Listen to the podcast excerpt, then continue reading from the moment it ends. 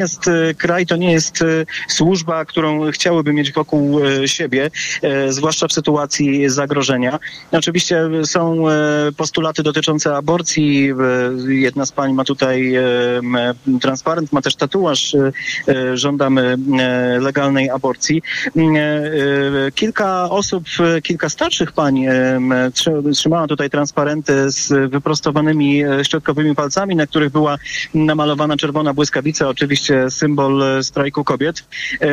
Ale całe, całe wydarzenie, cały proces przebywa, przebiega bardzo spokojnie, bardzo pokojowo. Nie ma tutaj żadnych niepokojących sytuacji. W ogromnej większości to wydarzenie zabezpieczają, no może przesadziłem z, z większością, w dużej części zabezpieczają to wydarzenie policjantki, kobiety. Pytałem demonstrujące, bo w większości są to kobiety, chociaż mężczyźni również tutaj są na miejscu. Pytałem demonstrujące, jak się z tym e, czują, że no, protestują z jednej strony przeciwko temu, jak zachowuje się policja, z drugiej strony otaczają je, no właśnie, inne kobiety. No, jedna z, z, z kobiet demonstrujących, z którą tutaj rozmawiałem, powiedziała mi, że często patrzy głęboko w oczy tym, tym policjantkom, tym kobietom, które e, je otaczają na demonstracjach i według niej e, bardzo często widzi w tych oczach e, zrozumienie. Bardzo dziękuję. Tomasz Fęskę z Warszawy, sprzed komisariatu komendy przy ulicy Puławskiej, a teraz Kraków, komenda przy Królewskiej, gdzie jest reporter TOK Bartosz Kądziołka. Powiedz, co e, tam się dzieje na miejscu? Tu pikieta dosłownie przed chwilą się rozpoczęła. Pogoda tutaj nie sprzyja, bo pada deszcz z miejsca, w którym stoję. Widzę, że przyszło tutaj e, kilkadziesiąt osób. Wydaje mi się, że może około setki. E, nie jestem przekonany, ale stoję kilkadziesiąt metrów w zagaszonym miejscu od tego tłumu. Wydaje mi się, że jest tutaj też sama pani Joanna. Tuż przed rozpoczęciem tego protestu rozmawiałem z kilkoma osobami, które, które przyszły tutaj jako pierwsze i proszę posłuchać. Marta Lempart, Ogólnopolski Strajk Kobiet. Dlaczego Państwo tutaj dzisiaj przyszli pikietować? E, dlatego, że no, to jest ten komisariat, w którym zdarzyło się coś, co chyba większość z nas myślała, że się jednak w Polsce nie dzieje. E, w naszej naiwności, mimo tego, co widzieliśmy na protestach w 2020, czyli skrajna brutalność policji, e, obładnięte jakąś obsesją na punkcie aborcji, praw reprodukcyjnych i tego, że kobiety decydują o sobie. Musimy tutaj być, żeby wesprzeć Joannę przede wszystkim w tym, co się stało. Tak? Solidarność naszą bronią nigdy nie będzie szła sama, zobowiązuje. Nie zgadzam się na takie traktowanie kobiet. To, co się stało w Krakowie, to jest przejaw prymitywizmu i najgorszego, najgorszych wzorców. A policja nie ma sobie nic do zarzucenia i tłumaczy, że została wezwana do możliwej próby samobójczej i zażycia przez panią Joannę substancji niewiadomego pochodzenia kupionej przez internet i że działanie funkcjonariuszy było zgodne z prawem. Bartosz Kądziołka sprzed e, komisariatu przy ulicy Królewskiej w Krakowie. Bardzo Ci dziękuję. Podsumowanie dnia w Radiu TOK FM. Powiat świdnicki nie dostanie ponad 4 milionów złotych na aktywizację bezrobotnych. Nie dostanie, choć złożył projekt o wsparcie z unijnych pieniędzy. Ale jako powiat z wciąż obowiązującą uchwałą anty-LGBT dostać tych środków nie może, bo nie spełnia podstawowych unijnych wartości, w tym zasady niedyskryminacji. Jest z nami Anna Gmietorek-Zabłocka, która od początku przygląda się tej sprawie. Aniu, y, powiat świdnicki y, był pierwszy Dokładnie tak. Jako pierwszy samorząd w Polsce powiat świdnicki przyjął dyskryminujące stanowisko anty-LGBT, które nawiązuje do rzekomej ideologii, która niszczy, jak wskazali radni polską rodzinę, czy demoralizuje dzieci. Ta uchwała była pierwsza w Polsce, po niej były kolejne. Warto przypomnieć w tym miejscu, że za uchwałą stał jeden z najbliższych współpracowników Przemysława Czarnka, Radosław Brzuska, który był wtedy jego rzecznikiem prasowym, a obecnie jest szefem gabinetu politycznego ministra. Radni ze Świdnika kilka miesięcy temu próbowali uchwałę uchylić, ale opozycja postanowiła wtedy, że nie ułatwi im zadania, mówi jeden z opozycyjnych radnych, Jakub Osina. Mieszkańcy cierpią także teraz finansowo, bo, bo straciliśmy prawie ponad 4 y, miliony e, złotych dotacji na tworzenie miejsc pracy, na dofinansowania do staży. To są zawsze istotne pieniądze, szczególnie dla ludzi młodych, dla ludzi rozpoczynających działalność gospodarczą. No natomiast to nie są pieniądze, które wpływają na decydentów. No ale niech pan powie, bo pan jest w tej opozycyjnej, po tej opozycyjnej stronie e, Rady Powiatu Świetnickiego. Moglibyście przychylić się do tego ich wniosku o to, by te uchwały uchylić, ale... Przychylimy się w momencie, kiedy treść uchwały uchylającej będzie szczera i prawdziwa, czyli y, będzie mówiła o tym, że radni popełnili błąd, y, nazywając członków środowiska LGBT plus ideologią, że była to nagonka e, wykorzystana politycznie w kampanii wyborczej Andrzeja Dudy e, i że przepraszamy za to, że nasz powiat jest otwarty dla wszystkich. Tymczasem ta próba jednorazowa, mm, czy nawet dwukrotna już usunięcia tej uchwały sprowadzała się do jednego zdania, że Rada Powiatu uchyla uchwałę. Poszczególne powiaty z Lubelszczyzny starały się o pieniądze na aktywizację bezrobotnych i był wśród nich właśnie właśnie powiat świdnicki, ale z 21 złożonych wniosków tylko Świdnik dostał ocenę negatywną swojego projektu i w efekcie nie został zakwalifikowany do dofinansowania. Takich samorządów w Polsce będzie więcej, bo jest to m.in. Tuszów Narodowy, który twardo stoi na stanowisku, że z uchwały się nie wycofa, czy powiat kielecki. Ale zdecydowana większość samorządów z uchwałami anty-LGBT i równie dyskryminującymi samorządowymi kartami praw rodzin wycofuje się z tego złego prawa.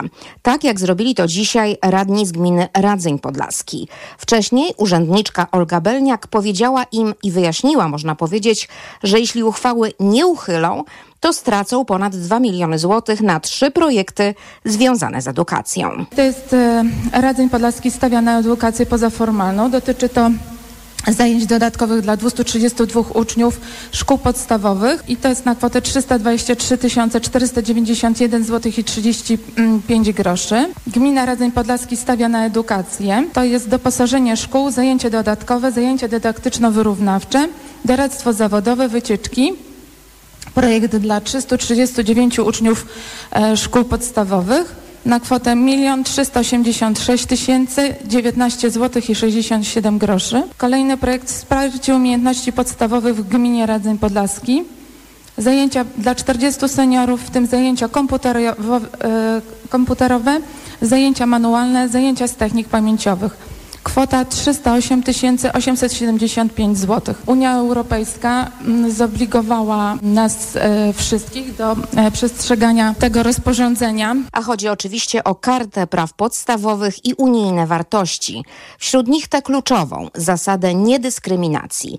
Kto dyskryminuje na unijne pieniądze nie powinien liczyć. Mówiła reporterka TOK FM Anna Gmiterek-Zabłocka.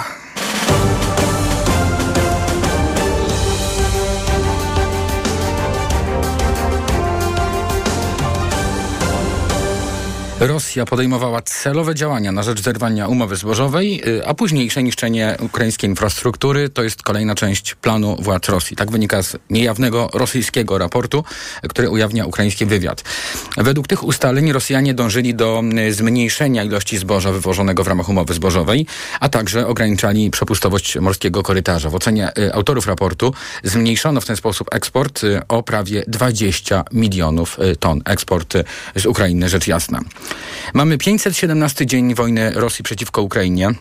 Wall Street Journal przewiduje, że moment negocjacji pokojowych między Ukrainą a Rosją się oddala, a wojna znowu się przeciąga. Impas powoduje, że strategia prezydenta USA Joe Bidena, ta strategia przelewania miliardów dolarów pomocy militarnej dla Ukrainy może zostać poddana w związku z tym testowi.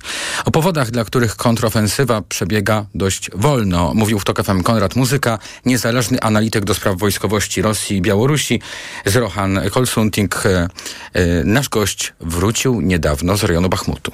Bitwy mają miejsce o poszczególne okopy, poszczególne linie umocnień, o linie drzew. Co to znaczy bitwa o linię drzew? To znaczy, że y, pozycje obronne y, są ustawione na, na linii drzew, czyli powiedzmy, że jest taki zagajnik, który ma powiedzmy długość 100 metrów, tak? I, i to, to są świetne miejsca do ustawiania na przykład czołgów albo artylerii, jeśli chodzi o, o siły ukraińskie, a jeśli chodzi o, o wojska rosyjskie, to te linie drzew to, to jest też świetne miejsce, gdzie można się okopać i mhm. ustanowić swoje pozy, pozycje obronne. Tylko problem jest taki, że nawet jeżeli powiedzmy Rosjanie zajmą taką linię drzew, żeby potem móc ustanowić swoje wysunięte pozycje, to te linie drzew są bardzo często zaminowane, te miny są odpalane rad, radiowo, czyli po prostu ktoś wciska przycisk, będąc oddalony powiedzmy kilometr od tego miejsca i ta linia drzew albo cały okop w ogóle wybucha i Ukraińcy e, doznają bardzo du dużych strat. E, Rosjanie używają improwizowanych ładunków wy wybuchowych. E, generalnie robią wszystko, żeby e, jak najbardziej spowolnić ten atak i wyrządzić jak największe straty w sile żywej. Gość Agnieszki Lichnerowicz mówił też o strategii, którą e, realizują ukraińscy żołnierze? Stwierdzili, że będą prowadzić wojnę na wyczerpanie. Mhm. E, mają na obecnym etapie przewagę, jeśli chodzi o intensywność ostrzałów artyleryjskich, zwłaszcza jeśli chodzi o broń, e, lufo, o artylerię lufową, czyli na przykład kraby, ale Rosjanie mają przewagę, jeśli chodzi o artylerię rakietową. E, I Ukraińcy mają nadzieję, że ciągłe ostrzały zaplecza rosyjskiego linii obronnych doprowadzą do sytuacji, w których tylu Rosjan zginie. E, i to w połączeniu z ciągłymi atakami na, na pozycje obronne Rosjan spowoduje, że linia frontu się załamie, e, Rosjanie nie będą mieli sprzętu, nie, nie będą mieli ludzi, żeby obsadzać nowe stanowisko obronne. I to będzie miejsce, w którym dodatkowe siły ukraińskie wej, wejdą i pojadą dalej. Ale w ocenie naszego gościa taka strategia niekoniecznie e, musi być skuteczna e, i nie powinna być realizowana dłużej niż przez najbliższe trzy miesiące, e, dlatego że Ukraina po prostu nie ma tak dużych zasobów jak Rosja, no, która oczywiście odpowiada na tę strategię wojny na wyczerpanie. Całą rozmowę na ten temat znajdą Państwo w podcastach na tok.fm.pl i w naszej aplikacji mobilnej. TOK 360. Już od tygodnia trwa walka z pożarami, które pustoszą Grecję. Najtrudniej sytuacja wygląda na wyspie Rodos. Ogień strawił też duże obszary Korfu i Eubei. Dotychczas y, to około 10% y, tej pierwszej wyspy i nadal ogień przemieszcza się w głąb lądu, podpalając górskie obszary leśne, w tym część rezerwatu przyrody. Premier Grecji Kyriakos Mitsotakis ostrzegł, Mitsotakis, przepraszam, ostrzegł przed dalszymi możliwymi pożarami, y, którym sprzyjają przecież temperatury sięgające aktualnie 40 stopni Celsjusza. Oto jak sytuację opisuje mieszkanka wyspy Rodos. Stoimy w obliczu katastrofy. Cała praca, wysiłek naszego życia mogą zostać utracone w ciągu pół godziny. To, co się dzieje, to prawdziwa tragedia. A informacja sprzed chwili jest taka, że nie udało się opanować pożaru lasu na e, greckiej wyspie Korfu. Ogień objął już domy e, z jednej z miejscowości. Trwa e, ewakuacja. W czasie ostatnich 12 dni w Grecji wybuchało przeciętnie 50 pożarów dziennie. W tym roku powierzchnia spalonych tam lasów jest prawie 2,5 raza większa niż średnia dla tego okresu. O ekstremalnych warunkach, jakie panują w tym kraju, mówił w TOK FM młodszy kapitan Łukasz Nowak ze specjalnej misji strażaków do Grecji jeżeli sobie porównamy je do polskich e, warunków, chociaż e, tak naprawdę nie da się tego porównać ze względu na to, że tak wysokie temperatury u nas nie występują. Tu temperatury rzędu 40 stopni i więcej, do tego niska wilgotność e, zarówno ścioły, jak i drzew, silne podmuchy wiatru oraz teren, który jest tłurzysty. Polscy strażacy stacjonują w miejscowości Widia na zachód od Aten. Greckie władze nie mają wątpliwości, że pożary są efektem kryzysu klimatycznego. Szef rządu oświadczył, że kryzys klimatyczny już tu jest i objawi się w regionie jeszcze większymi katastrofami. O upałach, które są skutkiem m.in. wzrostu emisji gazów cieplarnianych, mówił w TOK FM profesor Szymon Malinowski z Instytutu Geofizyki Wydziału Fizyki Uniwersytetu Warszawskiego tego powodu, że po prostu przyroda coraz mniej tego dwutlenku węgla pochłania, bo jest jej coraz mniej. Cała masa wszystkich organizmów żywych na, na planecie jest y, dwa razy mniejsza niż na początku naszej cywilizacji. Mniej chlorofilu, mniej fotosyntezy, mniej zdolności pochłaniania. Kwestia zachowania bioróżnorodności, kwestia emisji to jest w tej chwili kwestia krytyczna dla naszej cywilizacji. Nie dla Ziemi, dla planety, nie dla przyrody, bo ta sobie poradzi, odrodzi się, ale dla nas. Usłyszeliśmy w audycji popołudnie Radia Tok FM. Ognia obawia się także największa grecka wyspa, czyli Kreta. Obowiązuje tam już piąty poziom alertu, który oznacza ekstremalne zagrożenie pożarowe. A na koniec w TOK 360 tematy ekonomiczne. W ofercie banków pojawił się nowy wskaźnik oprocentowania pod nazwą WIRON i to on będzie decydował o wysokości rat kredytów zaciągniętych w złotych. E, w dużym uproszczeniu. WIBOR to jest wskaźnik, który e, patrzy e, w przód i próbuje przewidzieć, co za kilka miesięcy stanie się z poziomem stóp procentowych, a WIRON, czyli ten nowy, działa odwrotnie i patrzy wstecz. Na spodziewane stópki, spadki stóp może więc reagować ten najnowszy wskaźnik, ten właśnie wprowadzany bardzo powoli, tłumaczy dr Jarosław Bełdowski, radca prawny patrzy, co było w dniu poprzednim, jaki był koszt pieniądza w tym dniu, ile płaciliśmy za depozyt. Trudno ocenić, czy nowy wskaźnik pozwoli na niższe raty kredytów, bo to zależy od y, wysokości stóp procentowych, dodaje ekspert. Nie mamy tutaj e, w, w, w kryształowej kuli, w której potrafimy przewidzieć, co będzie się działo na rynku w następnych miesiącach czy latach. A docelowo Wiron ma zastąpić WIBOR we wszystkich umowach o kredyt y, do końca przyszłego roku. Europejski przemysł hamuje. Widać to w najnowszych danych o nastrojach w gospodarce. Wyniki indeksu PMI za lipiec okazały się gorsze od oczekiwań. W krajach strefy euro spada popyt zarówno na towary, jak i na usługi. A to zmartwienie także dla polskich firm, bo zachodnia Europa to jest dzisiaj nasz najważniejszy partner gospodarczy. Przypomina Piotr Kalisz, główny ekonomista Banku City Handlowy. No i problemy y, zachodniej Europy mogą odbić się na naszej sytuacji produkujemy po to, żeby dostarczać różnego rodzaju komponenty albo gotowe produkty na te rynki europejskie. Jeżeli tam dzieje się gorzej, czyli gospodarka wolniej rośnie albo kurczy się, no to my też możemy się spodziewać mniejszych zamówień. Ekonomista dodawał w magazynie EKG, że złe nastroje w zachodnich gospodarkach e, to po części wynik tego, co dzieje się na Dalekim Wschodzie.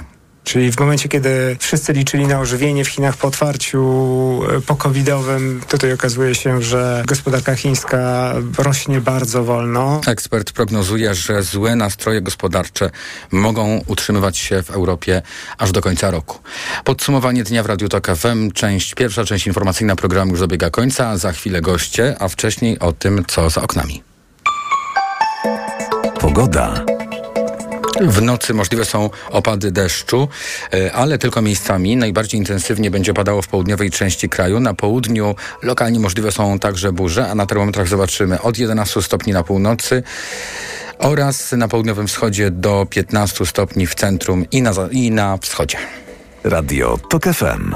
Pierwsze radio informacyjne.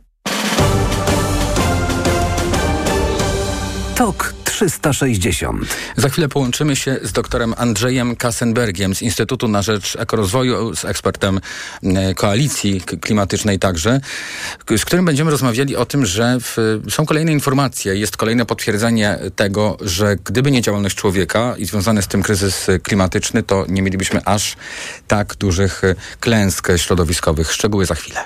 Reklama.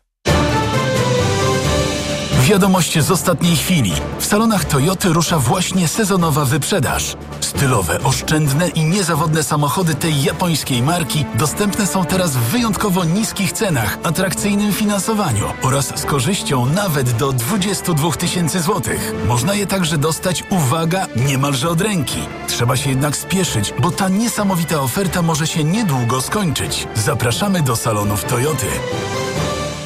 Jeszcze tylko ochronimy uszka sprayem Acustone i możesz lecieć do wody. Super! Zalegająca woda w uszach może prowadzić do infekcji. Dlatego przed kąpielą zastosuj spray Acustone. Acustone nie tylko czyści uszy, ale także pomaga chronić się przed infekcją. A to dzięki olejom, które tworzą w uchu powłokę ochronną i przeciwdziałają zaleganiu w nim wody. Acustone rozpuszcza zalegającą woskowinę, przeciwdziała powstawaniu korków woskowinowych lub zaleganiu wody w przewodzie słuchowym. Aflofarm to jest wyrób medyczny. Używaj go zgodnie z instrukcją używania lub etykietą. W BMW do kreowania lepszego jutra napędza nas odwaga i pasja tworzenia. To dzięki nim od lat dajemy radość z jazdy. To ona nas wyróżnia. Teraz odkryjesz ją bez kompromisów w promocyjnym leasingu 0% na wybrane modele. Wybierz BMW Serii 3, biznesową limuzynę z panoramicznym ekranem dotykowym lub BMW X3, miejskie auto o terenowym obliczu. Szczegóły w salonach i na bmw.pl. BMW. Radość z jazdy. Reklama. TOK 360 Fale upałów, które nawiedziły Europę i Stany Zjednoczone, to jest konsekwencja kryzysu klimatycznego, e, do którego doprowadził e, człowiek. E, to jest coś, o czym bardzo wielu fachowców, także naszych słuchaczy na pewno wie, ale teraz pojawia się kolejna analiza, która to potwierdza. Analiza World Weather Attribution. W tej sprawie łączymy się już teraz z doktorem Andrzejem Kassenbergiem z Instytutu na Rzecz Ekorozwoju, ekspertem Koalicji Klimatycznej. Dzień dobry, witam w Radiu Tok FM. Dzień dobry, witam pana, witam państwa. W analizie, o której wspomniałem, y, są takie, inform- są takie dane, że y, fale upałów były y, o 2,5 stopnia cieplejsze w Europie, 2 stopnie w Ameryce Północnej, 1 stopień w Chinach, niż gdyby ludzkość y, nie zmieniła globalnej atmosfery. To się wydaje niewiele, ale w skali planety i różnych procesów klimatycznych to chyba jest ważne, prawda? To jest, ma pan rację, wydaje się niewiele. W ciągu dnia temperatura może skoczyć o kilkanaście, nawet dwadzieścia kilka stopni, ale jeżeli popatrzymy, że między okresem zlodowacenia, okresem, kiedy było zlodowacenie, to różnica e, temperatury na świecie, światowej, globalnej była tylko 4 stopnie Celsjusza. To pokazuje, jak te niby drobne stopnie Celsjusza są dla nas kluczowe i ważne. I jeżeli nie weźmiemy sobie tego zdecydowanie, nie tylko do serca, ale do rozumu i działania, to kryzys klimatyczny będzie się pogłębiał. Panie doktorze, czy ta analiza to jest kolejne potwierdzenie tego, co pan wie, co, co, co wielu ludzi w ogóle wie, w, chociaż niektórzy są odporni na te dane, podważają kryzys klimatyczny, czy też może jest ta analiza i zawarte w niej dane, to jest coś, co w końcu przekonanie przekonanych, coś istotnego? Proszę wydaje mi się, że to bardzo trudna rzecz, żeby powiedzieć, że taka analiza y, przekona, jeżeli co kilka lat międzyrządowy panel do, do, spraw zmian klimatu, czyli y, kilka tysięcy naukowców zgromadzonych, którzy gromadzą wiedzę, analizują i prezentują raport, bardzo powoli zmienia świadomość. Y, I to świadomość przede wszystkim polityków, biznesmenów, a także naszych zwyczajnych zjadaczy chleba. Proces ten zachodzi zdecydowanie, powtórzę jeszcze raz, zdecydowanie za wolno, a teraz obserwujemy sytuację, która mnie bardzo niepokoi, no bo ściany. Musimy do, dokonać bardzo istotnych zmian. Odejście całkowite od paliw kopalnych zmiana żywienia, ograniczenie naszych domów, nie mogą być wielkie, ogromne y, y, y, wille. I na tym buduje prawica, zwłaszcza swoją, swój przekaz polityczny i blokuje różne rozwiązania. Do tego dołącza się biznes, który buduje urządzenia, infrastrukturę gazową, związaną z ropą naftową, która powinna funkcjonować 20-30 lat, a my w 2030 powinniśmy przestawać emitować gazy cieplarniane. Więc moim zdaniem sytuacja jest wyjątkowo skomplikowana i dramatyczna. Co um, pana jeszcze zainteresowało w tej e, nowej analizie? E, co jest takim tematem, e, który jest powiedzmy nowym ustaleniem naukowców w ostatnim czasie? Znaczy, to co wydaje się jest ważne, bo oczywiście możemy mówić, że y, fale upałów były. Ja już mam swoje lata, pamiętam też fale upałów y, sprzed wie, przed wielu, wielu lat. Y, susze też były. Y, ale te susze zdawa- y, y, były co ładnych kilka lat, teraz są co roku. Z tej analizy wynika, że 93% fal upałów jest wynikiem zmiany klimatu powodowanego przez człowieka, a 68% to jest wynik związany z suszami. I to moim zdaniem jest bardzo istotne i bardzo ważne, żeby te zdania, no przecież było i ciepło, prawda, było i po 30 kilka stopni, co tu przesadzacie. To jest bardzo mocny argument i ważny.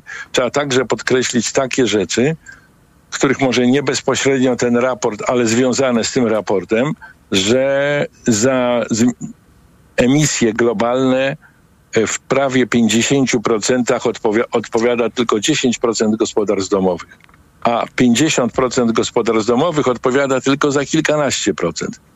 Nierówności gospodarcze na świecie y, y, są także bardzo poważną przyczyną tej, tych kryzysowej sytuacji związanej ze zmianą klimatu. Panie doktorze, ale jak to, y, y, jak to rozumieć? To, to, to, to, co pan powiedział przed chwilą, że y, część zabudowań jakby powoduje zdecydowanie większą szkodę i to jest jakby mniejszość w stosunku do, do, do większości, tak? Że tak naprawdę to mamy Nie, nie, nie, pewnie... nie, nie. Mhm.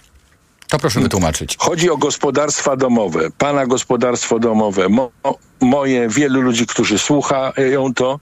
10% gospodarstw domowych na świecie odpowiada za 50% emisji, czyli za używanie samochodów spalinowych, y, y, loty kilka razy w roku na wspaniałe wyspy czy do, do Turcji, y, żywienie się mięsem rzędu e, 70-80 kilogramów y, w roku i tak dalej, a ci, którzy są znacznie biedniejsi i są bardziej w tym sensie proekologiczni, to ta, ta połowa naszej, naszych gospodarstw domowych na świecie tylko odpowiada za kilkanaście procent emisji. Przy czym chcę zwrócić uwagę, nie jest li to tylko wina indywidualna ludzi, ale to także jest wina biznesu, który wpuszcza ludzi w taki kanał, bo nie daje im innego wyboru, a za tym stoją politycy, którzy wspierają taki biznes i się nam trochę koło zamyka. Chciałem pana jeszcze zapytać o scenariusz, który nas czeka, bo naukowcy od lat y, alarmują, apelują, że trzeba wprowadzać zmiany. Politycy y, w takim tempie dla, dla naukowców niezadowalającym to czynią, jeśli w ogóle czynią. Mam na myśli poszczególne y, państwa. Biorąc pod uwagę to aktualne tempo i to, jak wygląda świat na dziś, to kiedy możemy spodziewać Proszę się pana. jakichś zjawisk już takich, które y, nie pozwolą nam żyć w niektórych obszarach planety? Jak pan przewiduje? Y, To znaczy, y, ja opieram się na wynikach badań. Ja osobiście jakby takich badań nie prowadzę. Wynika z tego, co się dzieje, że ta ograniczona aktywność na rzecz przeciwdziałania zmianie klimatu może nas doprowadzić do sytuacji, że temperatura na kuli ziemskiej wzrośnie w stosunku do okresu przedprzemysłowego 3 do 4 stopni Celsjusza. W 15 roku uzgodniliśmy w Paryżu, że powinno być poniżej dwóch, a najlepiej półtora. To, to daje przykład, y, y, to pokazuje, ja- ja- jak, jak to może w przyszłości wyglądać. Jest takich kilkanaście punktów krytycznych, które zaczynamy przekraczać, typu tracenie lasów Amazonii, zazielanie mi- y, y, Sahelu, tracenie lodowców górskich. Y, y, Na polskim naszym gruncie to jest 270 tysięcy zagrożonych podniesieniem się Bałtyku, 15 milionów osób, które będą miały problemy z, y, z wodą. Trzykrotny wzrost śmiertelności związanej z upałami czeka nas świat mniejszych lub większych kataklizmów, które będą się przez świat przetaczać. Możemy się do tego w części za, zaadoptować, ale to też kosztuje, a też na to się nie chce wydawać pieniędzy. Yy, No, susze tego są najlepszym przykładem. Yy, No, wyczytałem, że w jednej gminie w Polsce yy, za, zakaz jest podlewania roślin i napełnienia basenów między 6 a 23 kto złamie przepis, 5 tysięcy złotych kary. Tak dramatyczna sytuacja będzie wszędzie. Wszędzie. To będzie także dotyczy na przykład elektrowni jądrowych, które nie będzie wystarczająca ilość wody do chłodzenia. To będzie problem z y, y, elektrowniami szczytowo-pompowymi, bo nie będzie napełnienie. To będzie problem z sieciami elektroenergetycznymi, bo w, w, wyniku upałów będą one y, mniej sprawne i funkcjonowały, czy huraganowych wiatrów, które je zniszczą. Tak, może, tak będzie wyglądał na świat, jeżeli się nie opamiętamy. I hasło e, młodzieżowego strajku klimatycznego wy umrzecie w, y, y, w spokoju, a nam przyjdzie żyć w, w permanentnym y, y, y, kryzysie nabiera praktycznego w cudzysłowie znaczenia. Dr Andrzej Kasenberg, Instytut na Rzecz Ekorozwoju, ekspert Koalicji Klimatycznej, był razem z nami w podsumowaniu dnia. Bardzo dziękuję. Za chwilę profesor Sławomir Kalinowski z Instytutu Rozwoju Wsi i Rolnictwa Polskiej Akademii Nauk. Będziemy rozmawiali o e, spotkaniu ministrów rolnictwa Unii Europejskiej i o tych kwestiach, które najbardziej dotyczą Polski, interesują e, polskie władze, czyli e, importu ukraińskich e, zbóż do Unii Europejskiej. Reklama. Dzień dobry. Poproszę francuską bagietkę. Chrupiącą, ale niezbyt mocno. Lekko posoloną, na mące pszennej 650 i posypaną 20 ziarenkami sezamu. Ok? Łatwo się przyzwyczaić. Citroen C3. Aż 97 wariantów personalizacji nadwozia. Już od 999 zł brutto miesięcznie w leasingu dla klientów indywidualnych na 48 miesięcy. Nawet nie zdajemy sobie sprawy, ile rodzajów grzybów powoduje grzybice stóp. Dermatofity, drożdżaki, pleśnie i wiele innych. Lecząc grzybice, sięgnij po Steper Pro. Steper Pro zapewnia prawidłowe leczenie grzybicy dzięki wyjątkowo szerokiemu działaniu na różne rodzaje grzybów. Steper Pro. Szerokie spektrum leczenia grzybicy. To jest lek. Dla bezpieczeństwa stosuj go zgodnie z ulotką dołączoną do opakowania i tylko wtedy, gdy jest to konieczne. W przypadku wątpliwości skonsultuj się z lekarzem lub farmaceutą. 1 gram kremu zawiera 10 mg glifonazolu. Wskazania. Miejscowe leczenie zakażeń grzybiczych skóry wywołanych przez dermatofity, drożdżaki, pleśnie i inne gatunki grzybów. Aflofarm. Teraz w Carrefourze akcja antyinflacja. Wybrane urządzenia marki Kercher do 30% taniej z aplikacją Mój Carrefour. Oferta ważna do 29 lipca. Carrefour. Możemy kupować mądrze. Festiwal kolorów w Leroy Merlin. Bo teraz w klubie zwracamy 30% wartości zakupionych farb białych i kolorowych do ścian i sufitów. Tak, kupuj farby najlepszych marek, a my zwrócimy Ci 30% ich wartości na kupon. Zapraszamy na Festiwal Kolorów do Leroy Merlin. Regulamin w sklepach i na leroymerlin.pl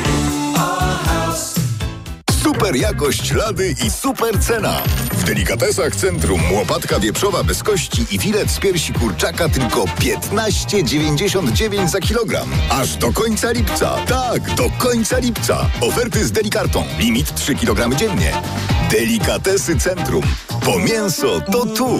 Spędź urlop tam, gdzie każdy znajdzie coś dla siebie. Wybierz Dolny Śląsk i odpoczywaj jak lubisz. Najwięcej zabytków, zamków, pałaców oraz uzdrowisk. Majestatyczne góry, tajemnicze podziemia, różnorodne trasy rowerowe. Zapraszam. Cezary Przybylski, marszałek województwa dolnośląskiego. Dzień dobry, drodzy słuchacze. Jestem lektorem występującym w spocie reklamowym marki Żelki Trawelki.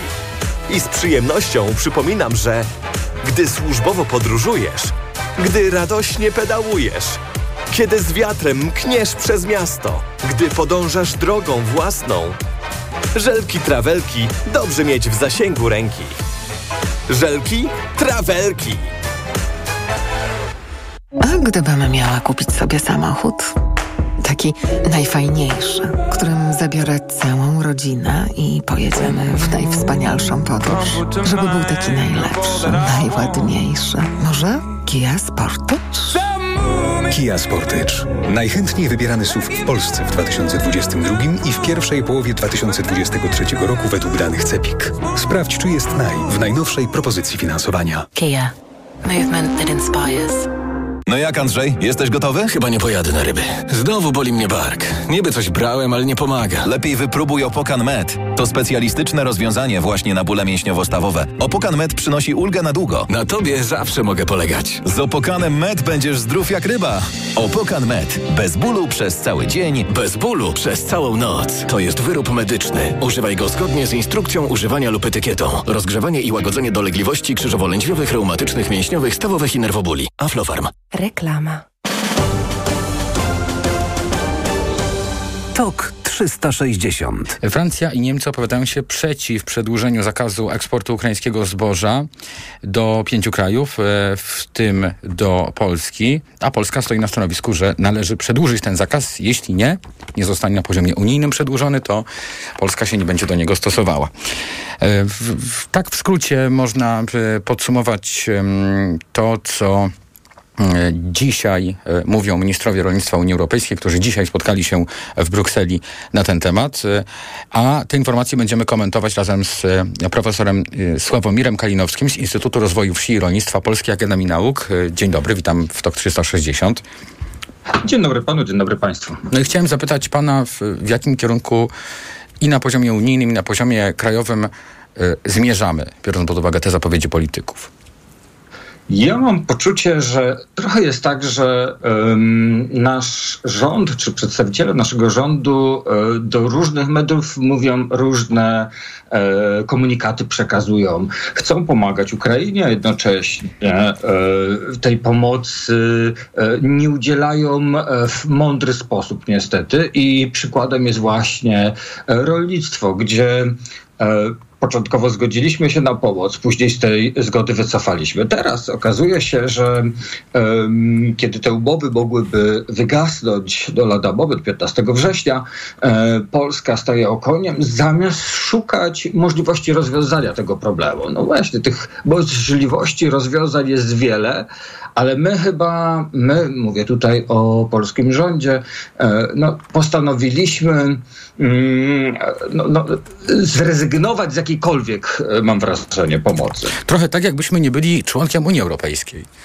No tak, no to jest generalnie sprzeczne zapowiedzi e, premiera, że zamknie granice. Oczywiście jest to sprzeczne z przepisami wspólnoty europejskiej i wspólnym handlu, który zakazuje tako, takiej możliwości jak zamknięcie granicy lub też jednostronnej wypo- jednego, jednostronnego wypowiedzenia e, umowy e, handlu z jakimkolwiek e, zewnętrznym, czy też wewnętrznym oczywiście e, krajem. To proszę powiedzieć, e, jak to można było rozegrać, czy jak to wciąż można rozegrać, tak aby odbyło się to w ogóle bez szkody dla polskich rolników? Ja myślę, no, nie, nie da się pewnie bez szkody dla polskich rolników, bo jesteśmy bardzo dużym producentem rolnym. Jednocześnie Ukraina też jest wielkim producentem rolnym. Mówi się, że nawet spichlerzem mogłaby być Europy. E, produkuje znacznie więcej e, i to też równie wysokiej jakości e, produkty, co, co Polska. Jak to by można było rozwiązać, by pomóc? No przede wszystkim od dawna mówiło się w Polsce, Polsce o budowie nowego terminala, który byłby przystosowany do transportowania sypkich e, produktów, w tym między innymi zboża. No niestety mówi się od długiego czasu i ciągle się tego terminala e, nie realizuje. To byłby pierwszy przykład. Drugi to oczywiście mogłoby zboże e, przejeżdżać do innych portów nie wiem, w Hamburgu, w Rostoku, albo też do Kłajpedy na Litwie. E, no, myślę, że to są takie podstawowe możliwości. Ja zdaję sobie doskonale sprawę, że polskie porty są no, zbyt mało drożne. My jesteśmy w stanie 9-10 milionów ton e, transportować poprzez nasze polskie porty, e, więc każdy e, dodatkowy milion czy dwa miliony ton e, z Ukrainy byłoby oczywiście obciążeniem dla Polski, e, dla polskiego rolnictwa, ale też przede wszystkim polskich portów. No ale widzimy, moglibyśmy tranzytować te towary do innych krajów. Do Unia Europejska musiała też by w tym wesprzeć nas, bo to, co aktualnie trwa, czyli polska służba celna jadąca obok czy za transportem, produktów rolnych to oczywiście e, no, w dłuższej perspektywie jest e, i kosztochłonne, no i, nie, i niemożliwe do realizacji w dłuższym mhm. okresie. Czy to jest tak, że nad takim tranzytem zboża nie da się zapanować? To znaczy państwo nie jest w stanie wymusić, aby ten transport, ten tranzyt w rezultacie tym tranzytem był?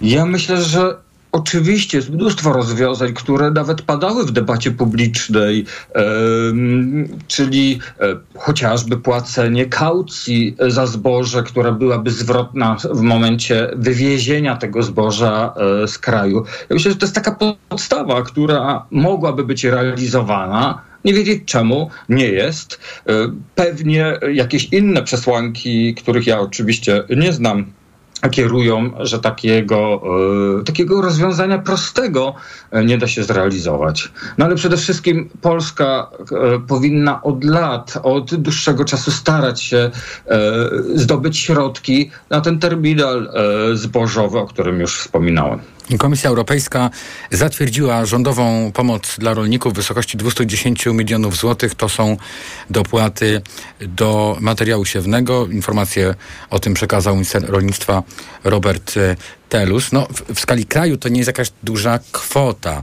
ale... Nie, to jest oczywiście, jeśli popatrzymy na, e, na wsparcie, które było już realizowane, ponad, o ile dobrze pamiętam, 14-15 chyba miliardów złotych, to 210 milionów to już nie jest kwota, chociaż oczywiście y, potrzebna, ale nie jest już jakaś znaczna.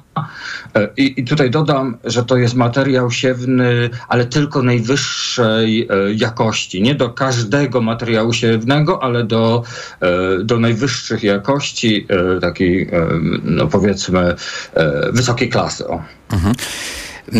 W tym właśnie kontekście współpracy na linii Warszawa-Bruksela i takiej polskiej samodzielności, której chcą, e, chcą nasze władze.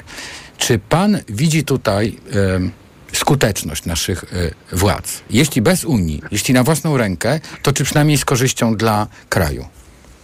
Ja myślę, że ta skuteczność jest niestety z wielką przykrością, powiem, raczej niska, bo, e, bo tutaj potrzebna jest współpraca, a, a tych współpracy oczywiście nie ma. E, otwieranie wielu frontów przez Polskę e, i to na każdym niemalże gospodarczym czy, czy innym poziomie powoduje, że no niekoniecznie pozostałe kraje są skłonne nawet na ustępstwa w stosunku do Polski, no bo to jest taka chyba automatyczna e, reakcja. E, no ta współpraca powinna być. My mamy komisarza, przypomnę, pana Janusza Wojciechowskiego, który jest komisarzem do spraw rolnictwa i, i tak naprawdę e, to on powinien być naszym no, osobą, która przede wszystkim na froncie stoi o polskie interesy interesy rolników. Czy tak jest? No, nie jestem do końca przekonany. Mam nadzieję, że w tych kuluarowych rozmowach to jednak e, ta walka o polskie rolnictwo jest e, znacznie inaczej wygląda niż to, co widzimy w telewizji. No niemniej jednak Brak współpracy powoduje też e, to, że no, nie jesteśmy dobrym partnerem dla dla pozostałych krajów. Profesor um, Sławomir Kalinowski z Instytutu Rozwoju Wsi i Rolnictwa Polskiej Akademii Nauk był razem z nami. Bardzo dziękuję. A już za chwilę połączymy się z Zofią Szwedą-Lewandowską z Instytutu Gospodarstwa Społecznego Szkoły Głównej e, Handlowej. Będziemy rozmawiali o tym, że mieszkańcy kontynentu afrykańskiego będą za y, wiele lat w na tle pozostałych e, rejonów świata, e, takim obszarem, gdzie jest wyjątkowo dużo mieszkańców e, w wieku produkcyjnym. Co to oznacza? Także dla nas. O to będę pytał.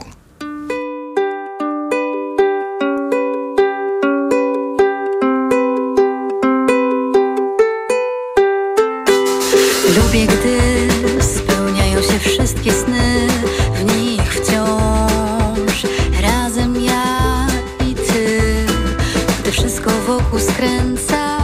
i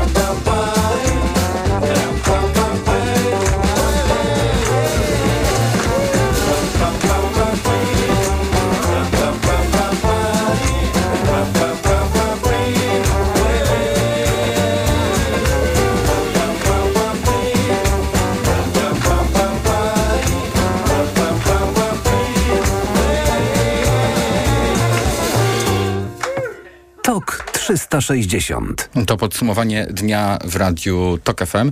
Temat, o którym wspominałem, dotyczący demografii e, Afryki, to jest temat, który być może przy innej okazji pojawi się w programie, a nawet e, mamy taki plan w najbliższej przyszłości. Natomiast w tej chwili będziemy rozmawiali z dr Zofią Szwedą-Lewandowską z Instytutu Gospodarstwa Społecznego Szkoły Głównej e, Handlowej o e, urodzeniach w Polsce, o najnowszych danych Głównego Urzędu Statystycznego. Dzień dobry, witam panią w Radiu TOK FM. Dzień dobry. No i chciałem panią właśnie poprosić o komentarz do tych danych, które nie są niczym nowym. To znaczy problem w Polsce się pogłębia. Y, urodzeń jest y, y, bardzo niewiele. Wraz z kolejnymi odsłonami tych danych, no to słyszymy takie informacje, że najmniej urodzeń od II wojny światowej. Co się dzieje, proszę powiedzieć? Znaczy, ta sytuacja, którą obserwujemy, jest między innymi wynikiem również tego, że zachodzą pewne zmiany demograficzne w strukturze ludności według wieku. To znaczy, coraz mniej jest kobiet w wieku rozrodczym. Przesuwają się te kobiety z wyżu demograficznego, echa wyżu demograficznego urodzone w latach 80. do wieku. Jeszcze są w tej późniejszej fazie wieku reprodukcyjnego, ale już zbliżają się i właściwie wychodzą z tej, z tej fazy. W związku z czym po prostu nie ma już potencjalnie kobiet, które, e, no, które mogłyby te dzieci rodzić. To jest oczywiście jedna z przyczyn, ale w przypadku dzietności to nie tak łatwo powiedzieć, że jest jeden czynnik, bo gdyby tak było, to byśmy potrafili szybko znaleźć remedium i zapewne tą dzietność chociaż trochę podnieść. Tych czynników jest wiele, to są czynniki między innymi ekonomiczne, ale to są również czynniki psychologiczne związane z ogólną sytuacją, która, która panuje. To są również zmiany kulturowe, które następują, czyli tego, jak postrzegamy rodzinę, siebie, swoją przyszłość. No i No faktycznie, i- jak mhm. patrzymy. Mhm. Jak patrzymy, to fa- faktycznie te dane, które podał GUS, no to są, to są takie no, niepokojące dosyć dane, bo już w zeszłym roku urodziło się 305 tysięcy mm, dzieci w 2022. Trochę to też jest oczywiście wynik pandemii, tego co, co się działo w, w tym okresie mm, ogólnie w gospodarce i, i, i na świecie. No, pewnie wojna też no, w Ukrainie przyczyniła się do pewnej takiej niestabilności, która nie sprzyja jednak decyzjom o posiadaniu em, potomstwa. No ale te dane są, są faktycznie em, niepokojące. Mhm. E, Wspomniała Pani o takim e, kontekście społecznym, o złożoności tych e, powodów. Obecnie mamy w Polsce taką dyskusję dotyczącą aborcji. Dzisiaj są protesty pod komisariatami policji w sprawie pani Joanny, czyli pacjentki, w której sprawę opisywały media. Pacjentki, która przyjęła tabletkę poronną. Czy kwestia tej dyskusji o aborcji w Polsce e, e, ma przełożenie, czy też może mieć przełożenie na to, jaka jest u nas dzietność, tak realnie? To jest trudna sprawa do badania. Ja nie znam badań, które by pokazywały, jak to się bezpośrednio e, przekłada. Dlatego, że proszę zobaczyć, że to jest taka trochę nieuchwytna liczbowo e, przesłanka. Natomiast na pewno to, że jest pewna niestabilność, że nie możesz ufać lekarzowi, że nie wiesz, co się stanie, jak przyjdziesz do tego lekarza, że nie wiesz, czy możesz liczyć na pomoc, czy na pewno twoje prawa jako pacjentki będą przestrzegane, no to to jest coś, co musi być brane pod uwagę, jeżeli rozpatrujemy, czy się zdecydujemy na dziecko, czy nie. Tak jak mówię, to jest warte przebadania. To będzie na pewno trudne, ale wydaje mi się, że to jest jeden z czynników, który wpływa na taki właśnie brak stabilności. A tak naprawdę tę decyzję o posiadaniu potomstwa podejmujemy wtedy, kiedy mamy pewien stabilny grunt ekonomiczny, ale też społeczny i psychologiczny. I jak brakuje tego komponentu, no to zdecydowanie może to wpływać, ta atmosfera, która, jest, która się wytwarza, może wpływać e, w przypadku młodych kobiet na podejmowanie decyzji o tym, czy się decydować na macierzyństwo, e, czy też może jednak poczekać na jakąś zmianę sytuacji, a w przypadku kobiet, no to ta decyzja nie może być odraczana w nieskończoność. A proszę powiedzieć, jak my wyglądamy na tle innych krajów, e, szczególnie na, na tle krajów rozwiniętych, bo e, od dawna e, jest jakby taka, funkcjonuje taka obserwacja dość oczywista, że tam, gdzie są dostatnie społeczeństwa, tam ta dzietność spada. Czy my tutaj jesteśmy pod tym względem państwem w jeszcze trudniejszej sytuacji od, od, od krajów, które z, z powodu, no nie wiem, dobrobytu mają niską dzietność? E, to znaczy Polska jest, należy do tak zwanych krajów o the lowest fertility rate, czyli o najniższym współczynniku dzietności. I w historii jeszcze nie mieliśmy takiej sytuacji, żeby ten współczynnik się utrzymywał poniżej 1,3 dziecka na kobietę i tak naprawdę nie mamy doświadczeń historycznych, które by nam pokazywały, jakiego rodzaju narzędzia mogą pomóc wyjść z takiej sytuacji, w której obecnie jesteśmy. Jeżeli patrzymy na przykład na Szwecję, to faktycznie ta dzietność jest tam e, zdecydowanie wyższa. Na Francję też wyższa, czyli te kraje, które ułatwiają przede wszystkim kobietom godzenie życia zawodowego z życiem rodzinnym. Te kraje, które wprowadzają stabilność w życie kobiety, zarówno tą ekonomiczną, jak i tą taką psychospołeczną, to w tych krajach ta dzietność jest e, wyższa. Takim fenomenem przez pewien okres były Czechy, ale się okazuje, że znowu z Czechą też zaczyna ta dzietność e, spadać. Problemem to jest to, że ona jest niska u nas ta dzietność, ale drugie jeszcze, drugim jeszcze problemem jest to, jak szybko ona się obniżyła. To znaczy, my żeśmy w latach 90. bardzo szybko obniżyli swoją dzietność i właściwie doszliśmy do takiego, no, tak jak powiedziałam, niskiego poziomu, jeżeli porównujemy się z innymi krajami Unii Unii Europejskiej. I to jest ta sytuacja, ta szybkość tego procesu i głębokość tego procesu no to jest, e, to jest to, co jest, e, co jest problematyczne e, w tej sytuacji, w której się w tej chwili znajdujemy, bo oczywiście ja nie muszę tego tłumaczyć, zapewne słuchacze się orientują, że to ma wpływ na rynek pracy, na liczbę płacących osób płacących podatki, na liczbę osób, które się mogą zająć osobami starszymi, na możliwości przez pracodawców znalezienia pracowników z odpowiednimi kwalifikacjami i tak. Znaczy demografia jest podstawą właściwie wszystkiego, co zachodzi w państwie, polityki gospodarczo-społecznej państwa, możliwości, które, które ma dany kraj, dane państwo, więc no, demografia jest jedną z tych najistotniejszych kwestii. Mamy w Polsce e, taki program jak e, Rodzina 500, e, który będzie programem od nowego roku Rodzina 800. I na tle europejskich krajów to jest taka wyróżniająca się tego rodzaju pomoc w postaci transferów socjalnych. Mm, czy to nie jest jakby rzecz, która, e, którą, która jest paradoksem pewnym, że to nie działa, że, że nie wpływa to na poprawę dzietności, a może wpłynęło na poprawę dzietności, bo byłoby jeszcze gorzej. Znaczy, przez chwilę faktycznie 500 plus wpłynęło. Zdaniem nas, demografów, po prostu przyspieszyło decyzję tych kobiet, które i tak chciałyby się zdecydować, chciały się zdecydować na drugie dziecko i kolejne. I te decyzje te kobiety przyspieszyły.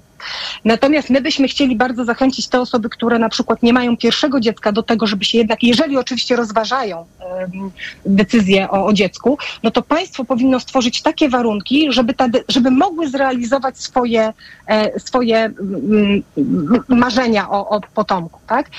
E, I 500 plus czy 800 plus w tej chwili to jest tylko jedno narzędzie. To znaczy i tak jak mówiłam, bo gdyby tak było, że to jest tylko kwestia czysto finansowa, decyzja o posiadaniu dziecka bądź nie, to byłoby łatwo powiedzieć, ok, to dajmy kobietom po 5 tysięcy i zwiększymy nagle bardzo dzietność.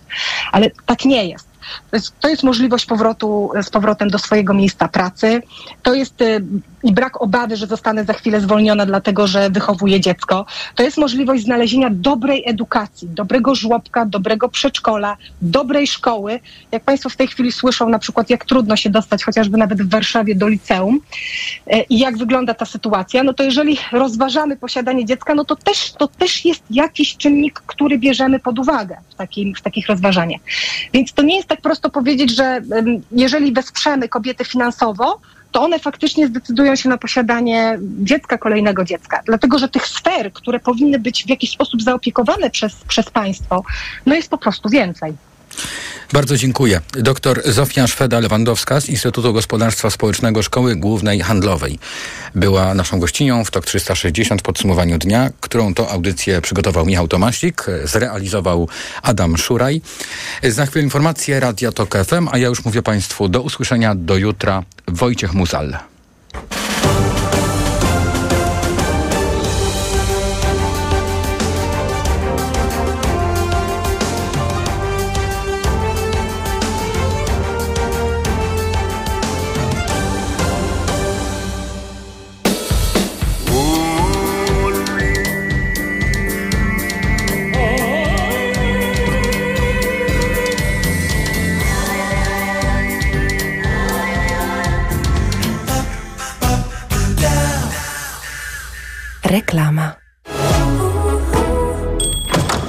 Dobry. Poproszę francuską bagietkę.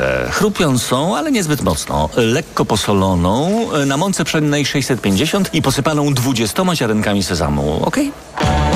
Łatwo się przyzwyczaić. Citroen C3. Aż 97 wariantów personalizacji nadwozia. Już od 999 zł brutto miesięcznie w leasingu dla klientów indywidualnych na 48 miesięcy. Citroen. Po mamie mam wiele wspaniałych cech i jedną złą – skłonność do bolących nóg i żylaków. Ale z pomocą przyszedł mi Diohespan Max. Lek z najwyższą dawką 1000 mg diosminy. Odkąd stosuję Diohespan Max, zapomniałam o bólach nóg i nie boję się żylaków. Z pełnym przekonaniem poleciłam go mamie. Diohespan Max. Maksymalna ulga dla nóg. Aflofarm. Diohespan Max. Jedna tabletka zawiera 1000 mg